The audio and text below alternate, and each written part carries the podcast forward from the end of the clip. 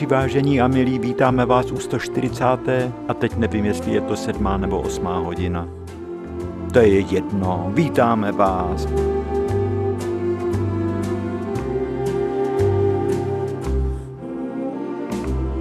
Když jsme náš pořad začínali, no jo, Žaninko, 1. května 1997 zazněla poprvé naše znělka a poprvé jsme si s papouškem sedli k mikrofonu s tím, že možná tím naším vzpomínáním se pokusíme i ve vás vaše zasuté vzpomínky probudit.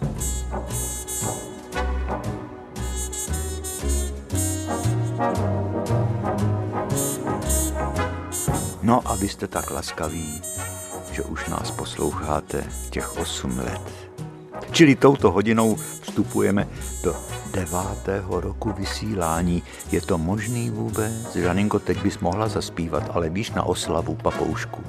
Nebuď tvrdohlavej, paličáku.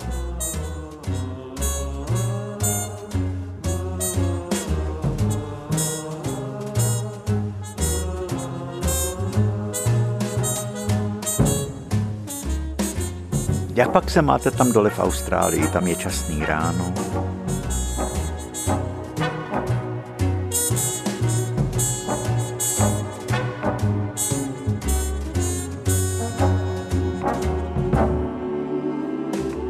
Tam kvetou v parcích, třeba v Pertu v západní Austrálii nebo v Melbourne, nebo v Hobartu na Tasmánii. Tam jsme taky byli tenkrát v tom 64. roce. To jsou vůně, které jsme dosud nikdy nepoznali.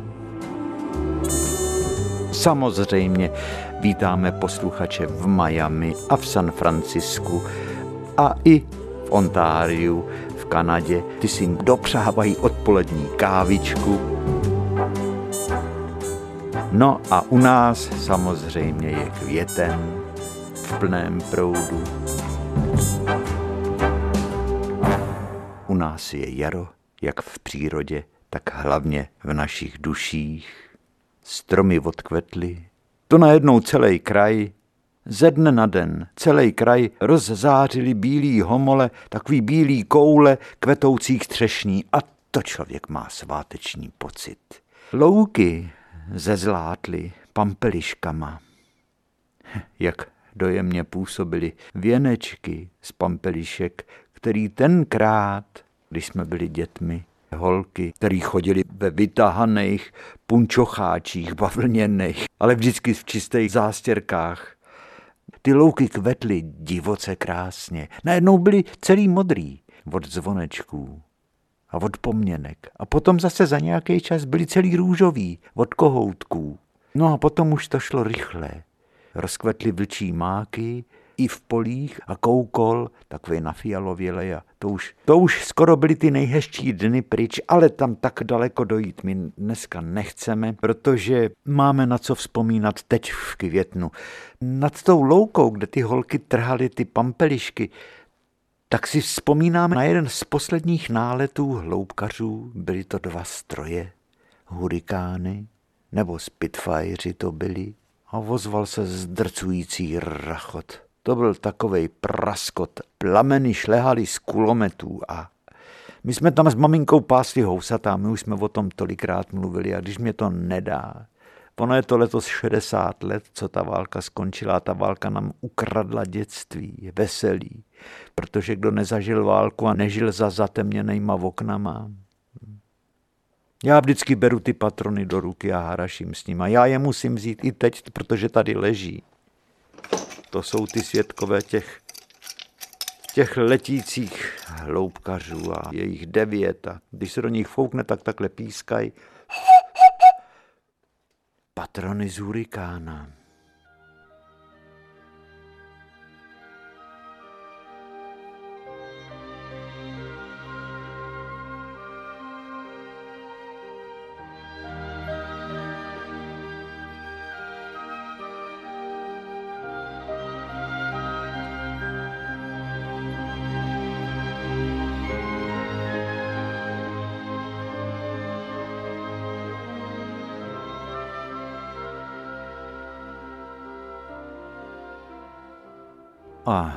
Pořád se točíme kolem té rodné vsi, kolem rodného domu, kolem naší ulice. O tý jsme vysílali asi čtyři pořady. Poslední byl o Hrobařovi. Jak jsem račil. A jenom jednou se v životě tak rozchechtal, když my děti jsme dělali četnický průvod. Jak nám pan strážník, četnický strážník Demeček dal pět četnických vysloužilých čepic a my jsme s tím šli ulicí a lidi se na nás mračili. Bylo to přitom tak hezký. A došli jsme až k rybníku. A já si vzpomínám, jak se v tom rybníku zrcadlili patníky a řada topolů za silnicí, která se zrcadlila v rybníce, tvořila takovou rybu. Ta silnice byla páteří, ty stromy živí byly polovinou ryby hořejší a ty stromy, které se zrcadlily ve vodě, byly tou dolejší polovinou ryby. A tam byl taky ten patník u rybníka, ten patník, o kterým jsme taky mluvili, jak jsem u toho patníku spad z kočárku ze stoličky. Já jsem byl dítě neposedný a tak jsem rumploval opěrátkem, jak do dneška vzpomínám maminka, že se to opěrátko uvolnilo, padlo dolů a já jsem se skutálil na silnici, vyrval jsem se z těch dětských kožených postrojů a bác a hlavou na silnici nadláždění a řoval jsem, jako když mě na nože berou a kočí, co jeli kolem, tak se zastavovali a mamince chtěli pomáhat a maminka říkala, nedotýkejte se toho, on krvácí, tady mám čistý kapesníček a já mu tu ránu zavážu a do dneška mám na, na nose bouly.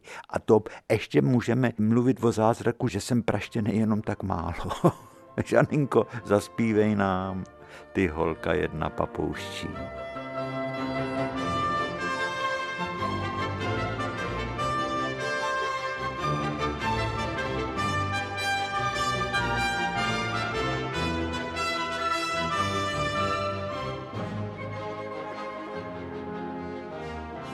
To byly ty svědkové toho našeho dětského času ty dvě vrby, jak stály u rybníka. Teď jsou z nich tak setlelý kmeny, že by je tři lidi těžko objali. Pár proutků tam ještě je, z kterých jsme tenkrát dělávali pamihody pomlásky. No a já jsem tam kolem těch vrb chodil husy koupat a když jsem šel k rybníku, tak všichni lidi, co seděli na lavičkách před domem, tak mě zdravili a hlavně děti. Ahoj Věruško, ahoj Jaroušku, a když jsem šel zpátky, tak zase jsem minul ty dvě obrovské vrby, tenkrát byly ovšem menší.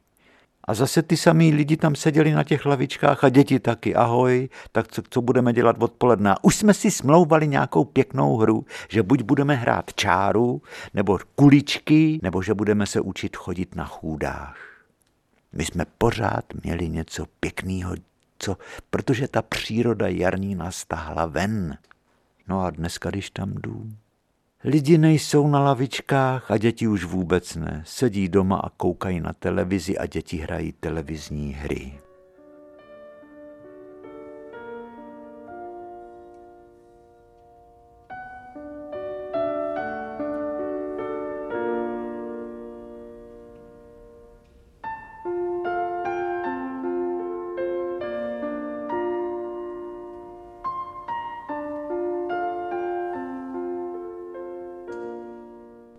Dětství od nás neodpáře nikdo, protože rodnej dům je na světě jen jeden, schody na ten dvůr z bílejch cementek, z bílejch cihel. A když jsem špatně stoup, protože jsem třeba honil fifinku pejska, tak jsem zakop a pad a umazal jsem se od hnoje.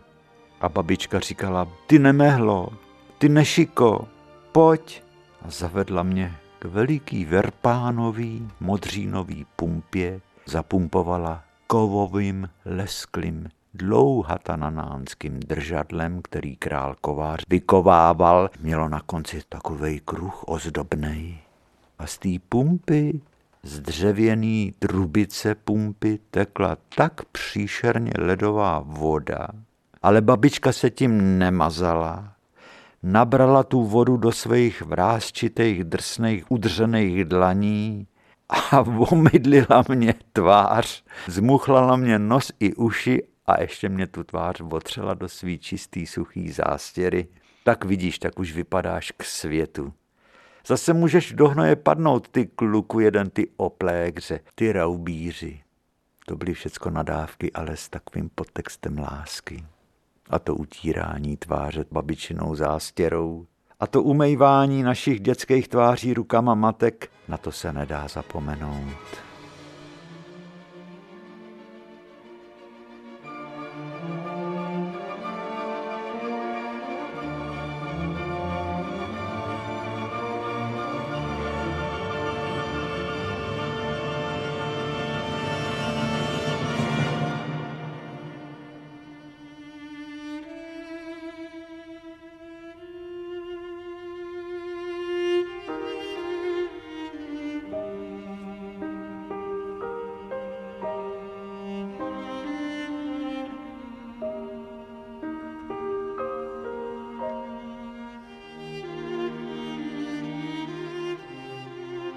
Jo, ukradli nám dětství.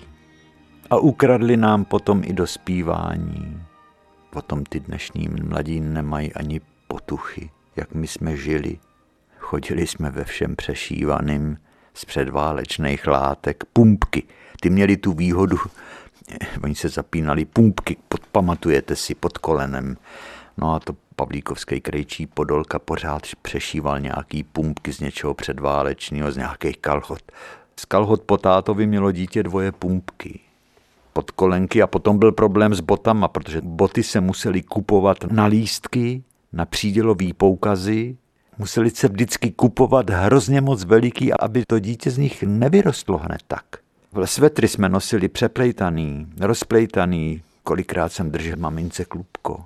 Vzpomínáte si, jak to bylo takový podlouhlý a, a prav, na pravý ruce to bylo navlečený a na levý ruce to bylo navlečený a maminka jak smotávala tu přízi z toho předena na velkou kouli, tak se muselo úzkostlivě jít tím předenem s rukama buď nalevo nebo napravo, aby se to mamince hezky navíjelo. A kolikrát já jsem se zasnil, a to předeno mě spadlo a všechno se zmotalo a maminka zase řekla, že jsem nemehlo. Co z tebe ty kluku bude? Furt myslí na něco, kde co lítá. A měla pravdu.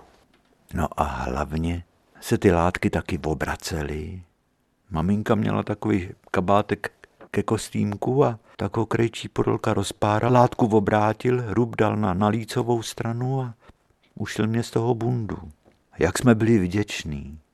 A hlavně jsme byli takový ustrašeně stichlý. Protože jsme pořád slyšeli, když jsme se rozpovídali jako děti, tak velký lidi nám říkali, tiše, nejste tu sami, buďte vychovaný děti, slušný, neřvěte jak na lesy, poslouchejte, co si velký lidi vypráví. A tak jsme poslouchali.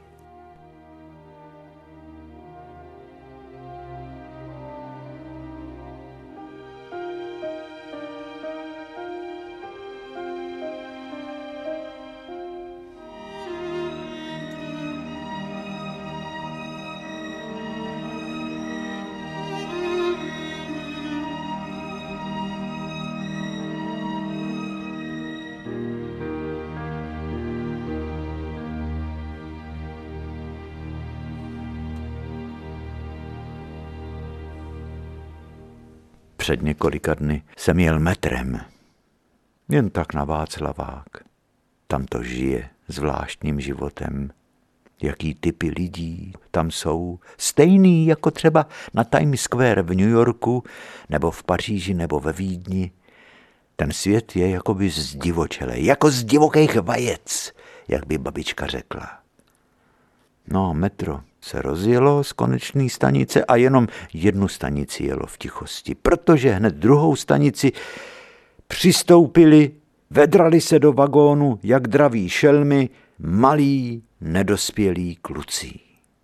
Kolik jich mohlo být? Sedm. Potěr, oplégři, oblečený v tričkách, v kalhotách, v čepicích, těch nejslavnějších značkách. Náušnice měli v uších. Řetězy od pasů končily v jejich kapsách velký lesklý ocelový řetězy. A strašný řev. Teatrálně vykřikovali slova a někdy i neslušný. V každý větě bylo dvakrát vole. My v jejich věku jsme byli skoro stejně pitomí. A to vole jsme říkali taky. Ono to vole vzniklo v osvobozeném divadle, kdy Voskovec s Verichem si z legraci říkali volové. My jsme ale volové. Jenomže tady naprosto nesmyslně se stává skomolený slovo vole součástí mluvy dnešní mladé generaci. Taky když jsme byli v jejich letech, navíc jsme vůbec nebyli oblečení v tom luxusu, jako jsou ty dnešní mladí. Špičkový sportovní boty, nejdražších značek. A najednou se ten chumel kluků svalil na zem a potom hned na lavici, která se mezi tím uprázdnila, protože velký lidi rozumní radši jim dělali místo těm malým dravcům, který obtěžovali. A najednou do toho křiku začaly padat rány pěstmi, ty jejich rozřvaný, rozbučený tváře, dětský, napadaly údery vlastních pěstí. Bylo to jako z pitomýho filmu.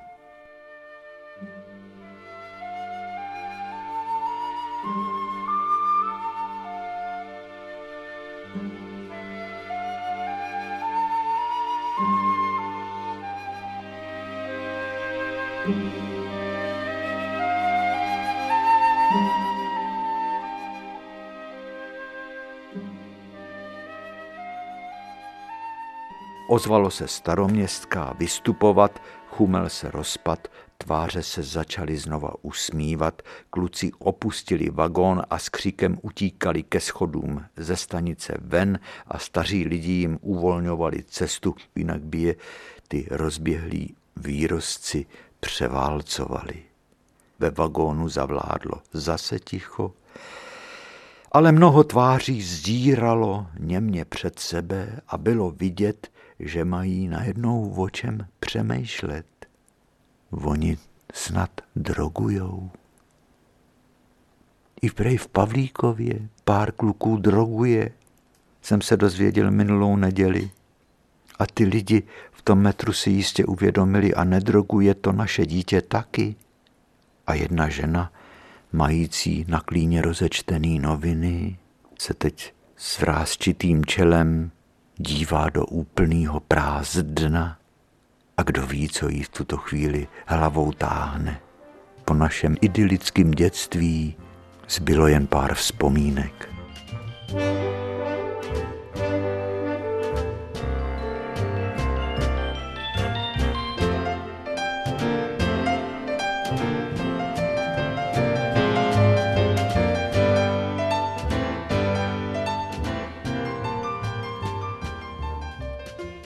Nejde mi z hlavy a asi dlouho mě z hlavy nevymizí ta vzpomínka na ty děti v metru. Byli tak strašně jiný než my v celém vagónu. Ty děti připomínali nějaký rozpoutaný živel, bouři, která boří všecko a ještě navíc tak hřeve a tak hlučí.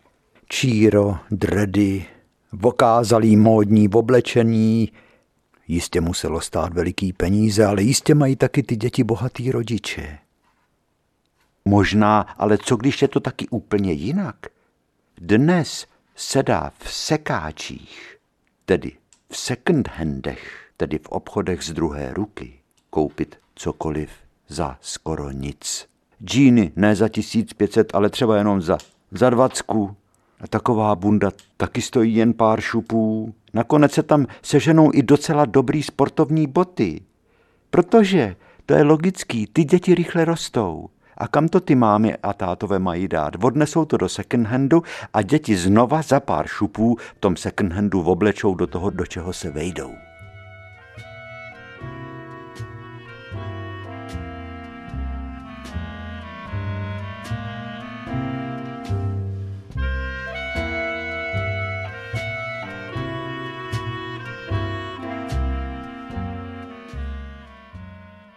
Jo, já znám sekáč jeden, takovej pěkný, báječný.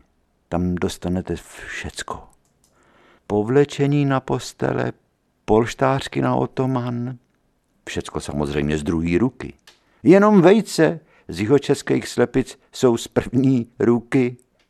od slepiček, který se pasou na loukách a to jsou se sakramensky dobrý vajíčka. A jeho český brambory tam mají. O to všecko paní Hrušková dbá.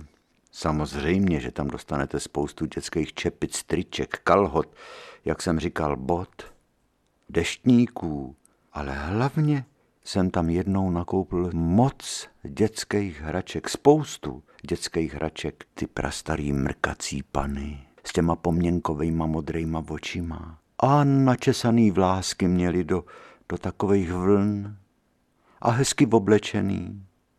Jak si s nima ty holčičky hrály. Každá ta hračka najednou měla za sebou svůj osud. Osud té holčičky, která si s tou panenkou hrála.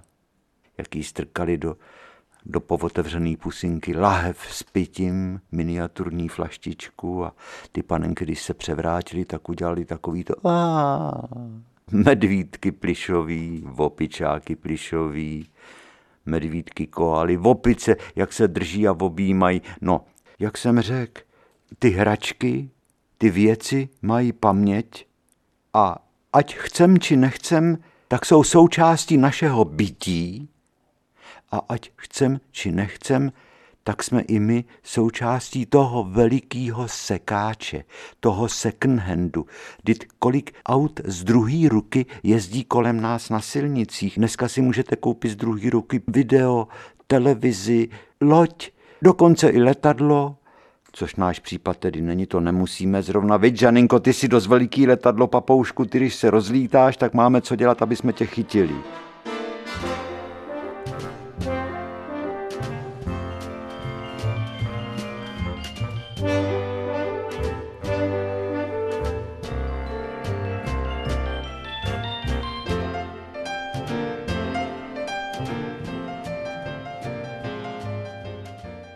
No a všecko, jako by celý svět je tak trošku z druhé ruky, dokonce i ta naše modrá planeta, planeta Země, je z druhé ruky, vstoupila do nového milénia z druhé ruky, kdy ty generace, které jí v tom minulém století jenom tak opotřebovali, teď je to vostuda. Čili i země koule je trošku z druhé ruky, a současná kultura, ta kultura dneška, ta kultura postmodernismu je taky z druhé ruky, protože ráda vytváří variace na to, co už tu jednou bylo. No.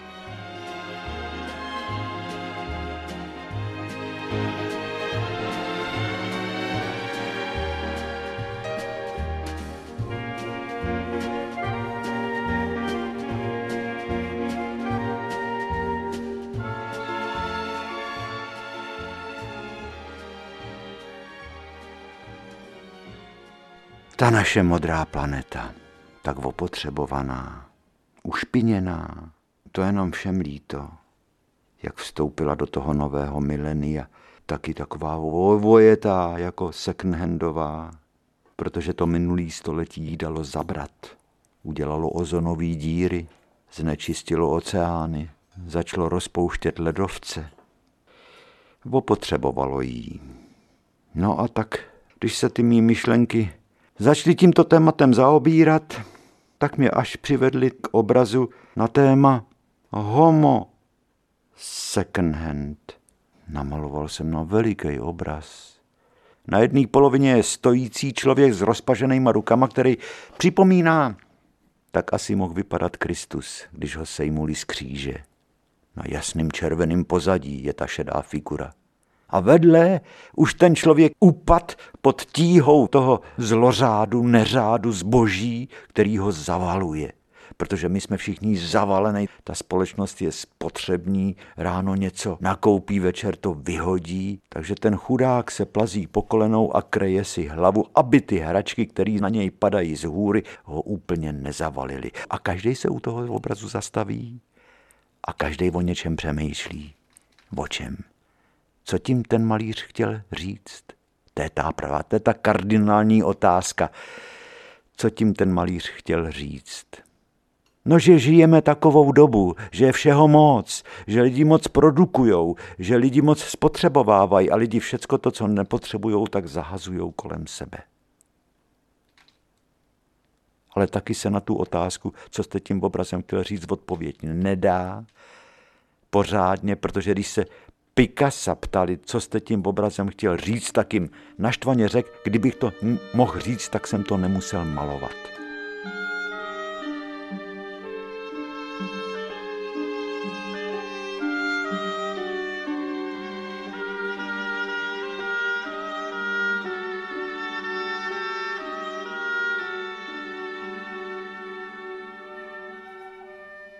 Po 60 letech jsem našel odvahu takový obraz namalovat.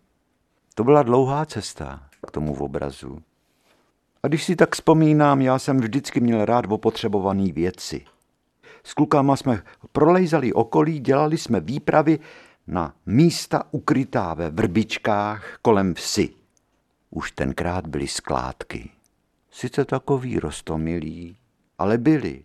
Na těch skládkách rostomilých se dali najít poklady to dneska najdete jenom pet lahve a igelity a schnidý jabka třeba. Ale dřív je malovaný hrneček nebo aspoň jeho část a těch krásných plechovek od cukrů, margarínů, cigár, potisknutý plechovky obrázkama, gondoly tam byly, jak plujou benátkama. Ty jenom ty plechovky od sardinek s těma plachetnicema, no to jsme měli doma takovou výzdobu ze sekáčů, teda ze z těch skládek kolem vsi, co byly.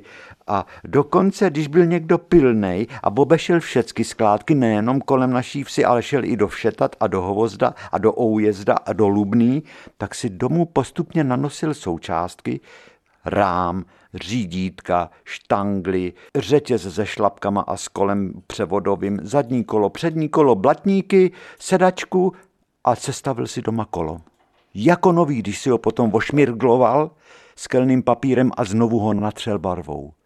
To byl svět tenkrát. I dynamo tam se kolikrát našlo. A světlo, je, dynamo, to byl poklad, když někdo našel dynamo na kolo.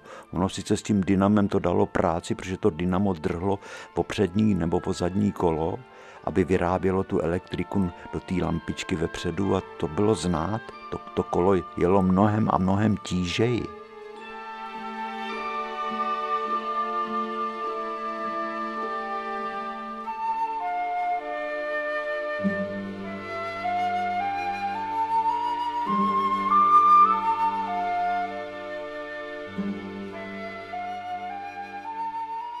Když si vzpomínám, jak si děda s babičkou vážili z toho svého starého nábytku, u kterého jim vyrůstalo všech šest jejich dětí.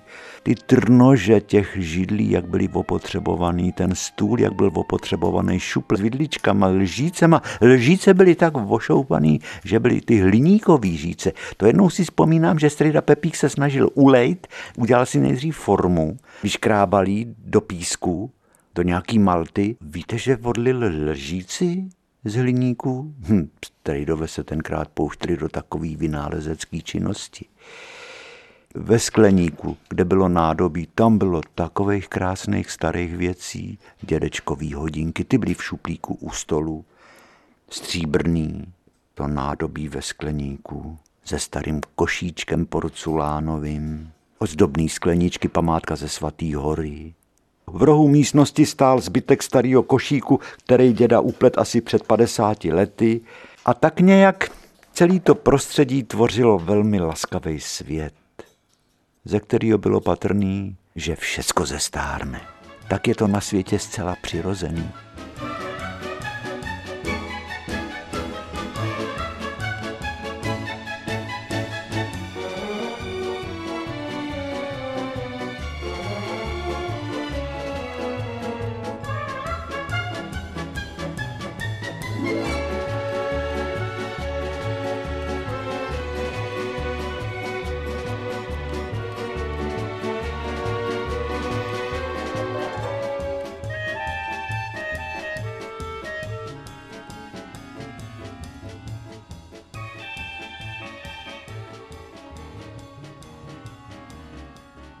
Když se děda holil, což bylo vždycky v neděli ráno, břitvou, tak si říkal, ani se do toho zrcadla nemůžu podívat. A babička mu říkala, jen ty starej troubo se koukej, dokud ještě vypadáš k světu, už za rok to bude horší. A smáli se. A měli pravdu. Zub času. A to jsem kreslil tak rád. ten zub času, jak nás poznamenával, jak věci poznamenával, domy poznamenával, cesty polní, i ploty kolem zahrad, ty byly tak malebný. A stromy, jak najednou zasadili strom a během deseti let se z něj stal strom úplně jiný, protože mu museli prořezávat větve a celý svět byl takovej malebný, spořádaný. A když si vzpomínám, jak jsem kreslíval rád postroje koní, všelijaký takový ty tlustý řemeny, tenký řemeny a na nich veliký, lesklý, z bílého kovu, kulatý ozdoby, a ty koně, jaký měli moudrý oči, smutný. Já jsem čím dál tím byl víc tím kreslením posedlej. Já nevěděl, čím budu. O tom jsem ani nepřemýšlel. To mě ani nikdo nemohl poradit, protože v Pavlíkově byli buď jenom zedníci, elektrikáři, nebo malorolníci, nebo podomci, nebo kočí, služky – velkostatkáři, pan pošmistr tam byl, pan řídící učitel, řežábek ve škole a paní učitelka Jirásková, Stočesová, pan učitel Vachtl, pan učitel Lolber, Několik pošťáků rozváželi poštu po okolních vesnicích, potom tam bylo několik lidí, kteří učili hrát na hudební nástroje, pan Franěk Tesař, ke kterému jsme chodili my, pan Rezek ve vodstárně, ten hrál na trumpetu, cestář Staněk, který hrál na kontrabas, na basu, bubeník, pan policajt, který vybubnovával zprávy, slepej Emíl, po Jaroušek z Pejpalky. To byl svět tenkrát, který mě tak začal moc zajímat, že jsem ho tak poznenáhlu začal kreslit. Nejdřív tajně a pak maniakálně a pořád a každý den.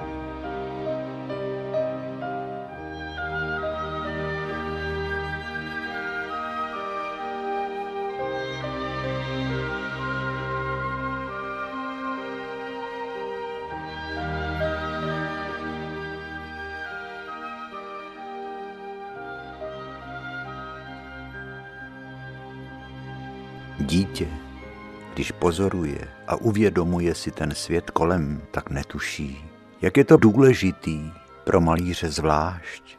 To sbírání věmů, to byla jedna věc. To písmeno A v té abecedě, že už od dětství jsem byl pořád jako uhranutý něčím, jako, jako omámený.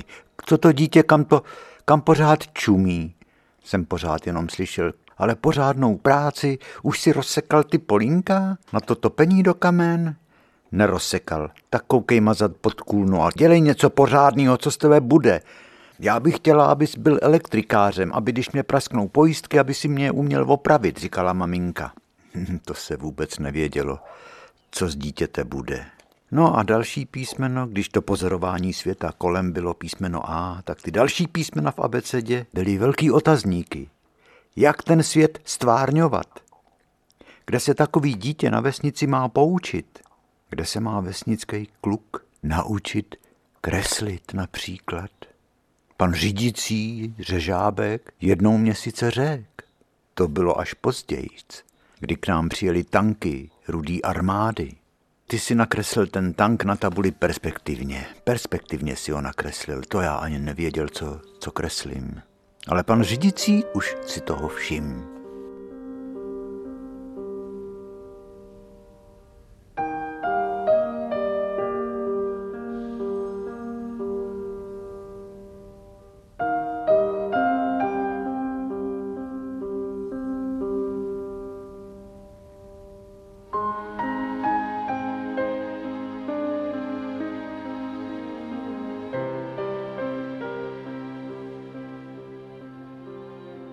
Já si vzpomínám, jak jsem začal pátrat po vesnici, co kde visí na zdech. Hodně v obrázků z památky z poutě na svatou horu tam viseli, v obrázku dej Bůh štěstí tomu domu. Za kamnama visely vyšívaný dečky, tam byly líbezný tváře dívek a vyšitý písmena, například pořádná hospodinka pro pírko i přes plot skočí, kdo šetří má za tři, naše věrné milování, to tam bylo často, jak se k sobě tulí hoch a dívka. Nebo mladá žena, mladý muž. Ale mě nejvíc přitahovaly obrazy z dějin národa českého. Třeba takový obraz mistra Jana Husa před koncilem kostnickým. To jsem na to opravdu koukal jako na zázrak, jak ten Jan Hus stál hrdě, tak jako zvrácený dozadu a pravou ruku na prsou tam, kde mu bylo srdce a císař Zikmund na něj zřejmě křičel. No a tak jsem to začal obkreslovat, takový obrázky, který byly tak jako hráli na, na vlastenecký city. Zvlášť tenkrát, když jsme byli děti a byla válka s hitlerovským fašismem, který nenáviděl všecko český. Nebo volba Jiříka z Poděbrat za krále českého, to byl taky obraz. Ten jsem taky obkresloval, jak byli vznešeně oblečení šlechtici. Všecko to bylo tak propracovaný. Staromistrovsky. Lešetínský kovář, drží v ruce perlík v kožený zástěře a kolem ta kovárna. Kovárnu jsem znal důvěrně Pavlíkovskou, protože u krále kováře tam se kovali koně a tam jsem byl pečený, vařený, tam jsem taky kreslil. Všecko to, co kolem kovadliny bylo. Kladiva, kleště, háky, pícháky, výheň, hořící, čadící, smrdící, ten měch, tam jsem to měl rád.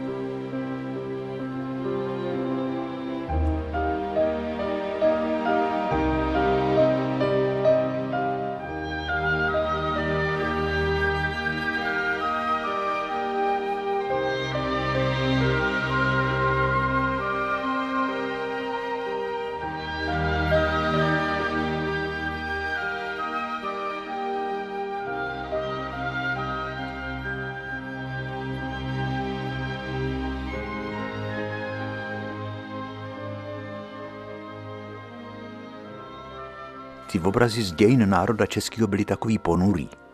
To se člověku chtěl dokonce i brečet, když Karel Havlíček Borovský se loučí z vlastí, než odešel do Brixenu, do vyhnanství, taky stojí hrdě a taky má ruku na svém srdci a něco povídá a jeho žena drží v náručí plačící dítě. Ve dveřích už eh, stojí žandarmové, který mají kokrhele na hlavách, takový čepice s pérama. V těch obrazech hrálo hlavní roli téma, příběh, baladický, historický příběh. Toto umění probouzelo vlastenecký city. To vyselo skoro v každém domě takový obraz. Ovšem, taky tam vyseli andělé strážný, jak převádí děti po schátralých dřevěných lávkách nad propastmi, kde teče divoká bystřina a kdyby udělali jenom jediný malinký krůček vedle, tak už tam spadnou do té bystřiny. Ale ten anděl strážný s těma rozpětejma perutěma je bere pod svou ochranu a zcela určitě, i když už ty děti mají na kročíno, že to vypadá, že jim v příští vteřině ta noha propadne tou dírou v té lávce, tak se to nikdy nestalo. Všecko bylo na tom obraze jako živý. Ty děti šly a anděl s úsměvem zabránil tomu nejhoršímu. Kolem nich šlehají do stromů blesky, ale těm dětem se nic nestane.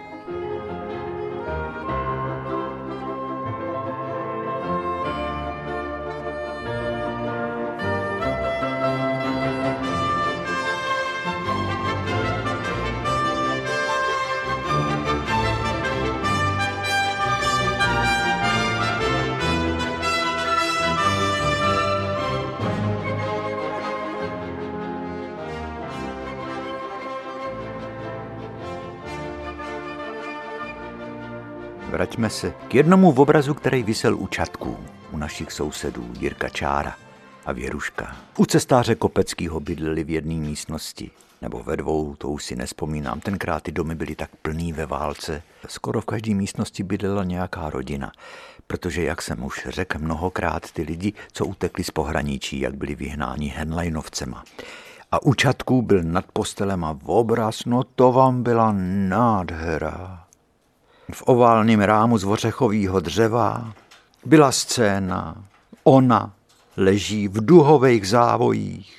Krásná žena, stělesněná ušlechtilost a posvátnost, Madonna a něžně hladí děťátko, ležící na její hrudi.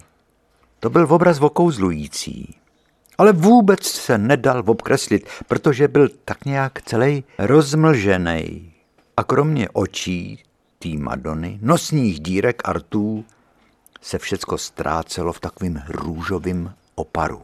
To obkreslovat třeba zrovna toho lešetínského kováře, držícího v ruce kladivo, a ty žandarmy, ty četníky, to nářadí v té kovárně, to byla báseň. To šlo jedna dvě, protože se dalo kreslit tuškou krásně, to v takovémhle rozmlženém obrazu se není čeho chytit.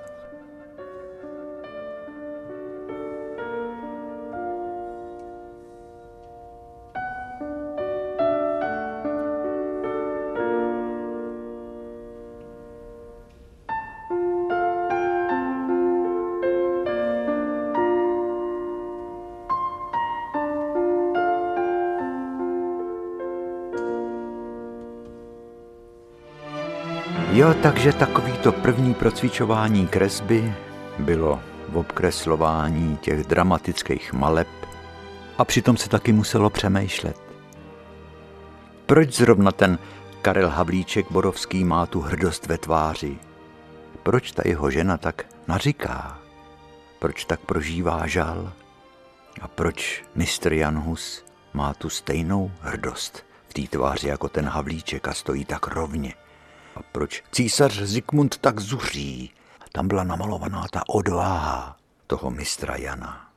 Ty velký dramata drásali lidem srdce. I nás děti dojímali. Za to velký obraz v kostele nad voltářem, který byl otevřený jenom o poutích a o posvíceních, byl obraz nějaký svatý a vzpomínám si, že tam taky nějakou roli hrálo kolo odvozu. Ale ten byl takový ten obraz skoro nic neříkal, jenom tak, takovou posmutnělou posvátnost. Naproti tomu přeslazený obrázky ve školním slabikáři v poupatech, ono to bylo tak přebarvený a protože to bylo taky vytisknutý na válečným dřevnatým papíře, tam byly iniciály MFK, Marie Fischerová Kvěchová. I ty mámy byly takový přebuclatělí. To už byla moc velká líbivost. Ale za to ilustrace k rychlejm šípům byly kreslený svižně.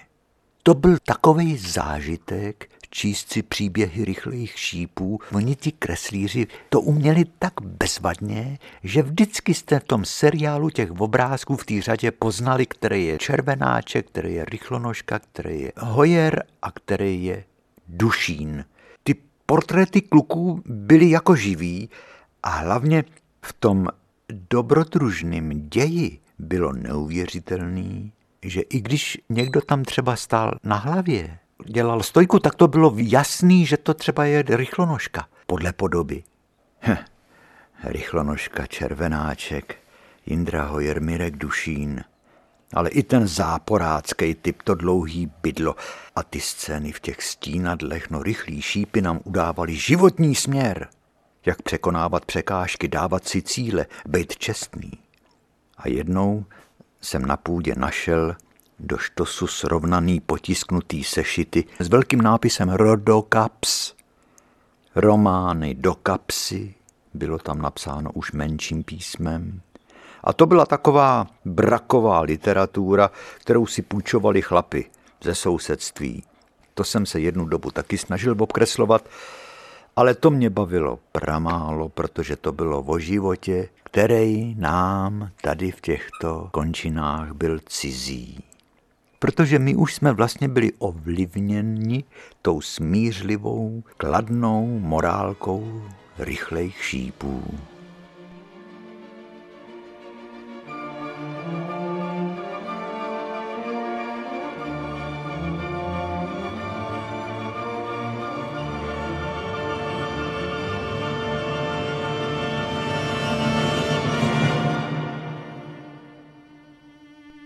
Přišel jsem taky hlavně na to, že tvář každého člověka by mohla být velkým tématem, velkým námětem. Zejména vrázčitý tváře starců a stařenek, tváře, který poznamenal osud, třeba legionář Prošek, s bezzubými ústy, se špičatou bradičkou, vysedlejma lícníma kostma, propadlejma očima. Ty oči pořád plavaly Jenom černý zorničky z nich vyzařovaly jiskřičky. Oni byli takový celý, jakoby potažený mázdrou. Pod tím hůňatým obočím toho staříčkýho pana Proška legionáře a když jsme jej poprvé viděli stát čestnou stráž u pomníku padlejch a hrála se písnička Hoši od Zborova, vy tam v dáli spíte a každej brečel a i pan Prošek v těch očích měl slzy a tak se třás, když salutoval. To byla holubičí šeť, ta jeho uniforma. Nevím, jestli to byla francouzská nebo italská. V Pavlíkově byli legionáři ruský, italský i francouzský. Jo, takže jsem pana Proška taky kreslívával. Ale nejstarší byl pan Bureš vejminkář. My víme, kdo to byli vejminkáři, že jo? Ale pro ty mladší Musíme říct, že vejminkáři byli ti, kteří si vymínili od svých dětí, že když zestárnou, tak budou nadále bydlet v tom statku, který vybudovali. Budou dostávat stravu i otop, i další služby, že o ně bude prostě pečováno až do smrti. A pan Bureš, vejminkář, měl tvář vypraženou a životem opotřebovanou jako dubový dveře do našeho kostela. Pořád se usmíval, protože už se ocitnul na druhém břehu. Už mu bylo všecko jedno. Ono mu bylo skoro sto let. Což byl prastarý člověk. Tenkrát pro nás, děti, kterým bylo touhletou dobou po válce devět. Tenkrát se neměl ani tušení, že moje babička se dožije taky úctyhodného věku 96 let, že A moje maminka, která žije dodnes, je jí 94. To jsou ty životní pouti.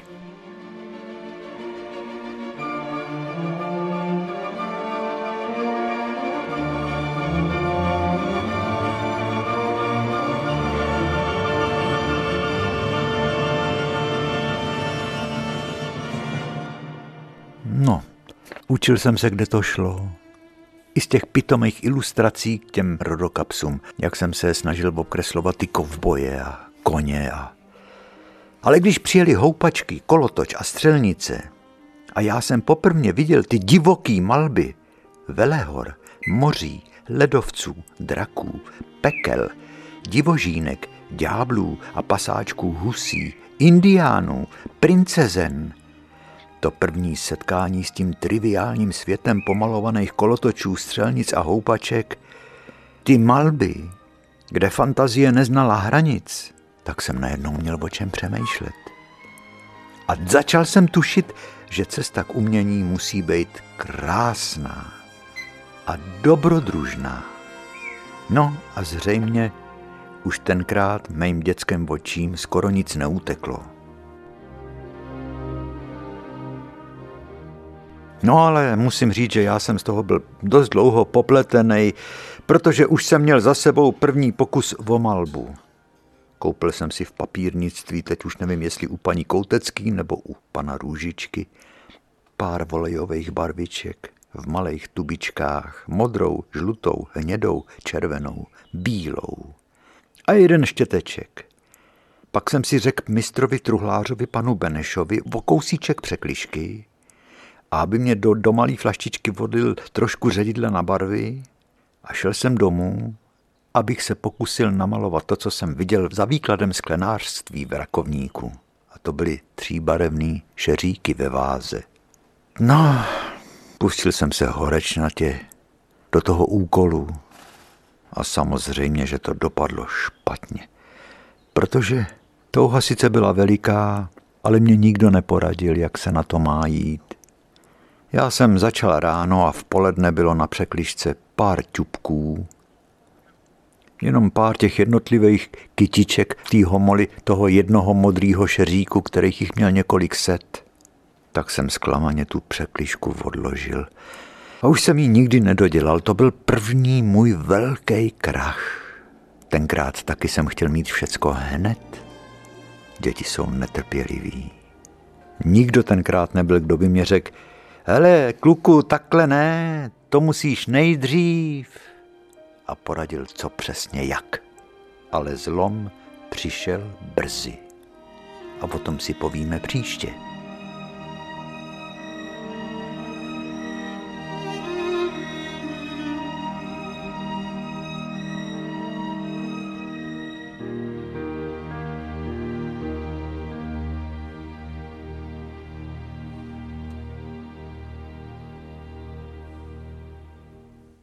Tak vidíte, kam jsme se dostali od sekáčů, od secondhandů, od věcí z druhé ruky.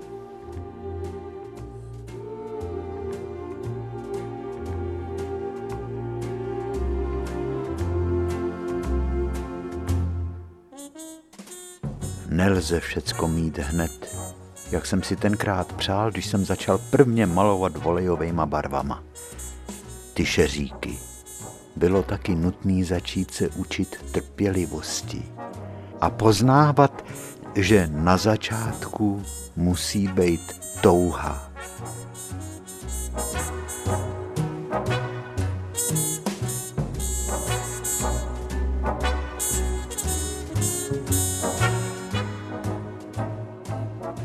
toužebně si přát, nakreslit dobře, jak pletený košík, tak tvář kováře krále, cestáře Kopeckýho, nebo ženský, sedící kolem babičinýho stolu a deroucí péří.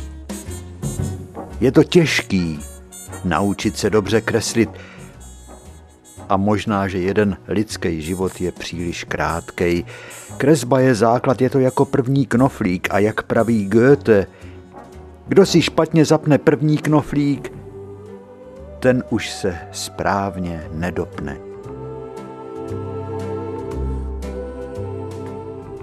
Takže vážení, děkujeme vám za to, že jste nás poslouchali. Přejeme vám jen šťastné dny a těšíme se na setkání příště.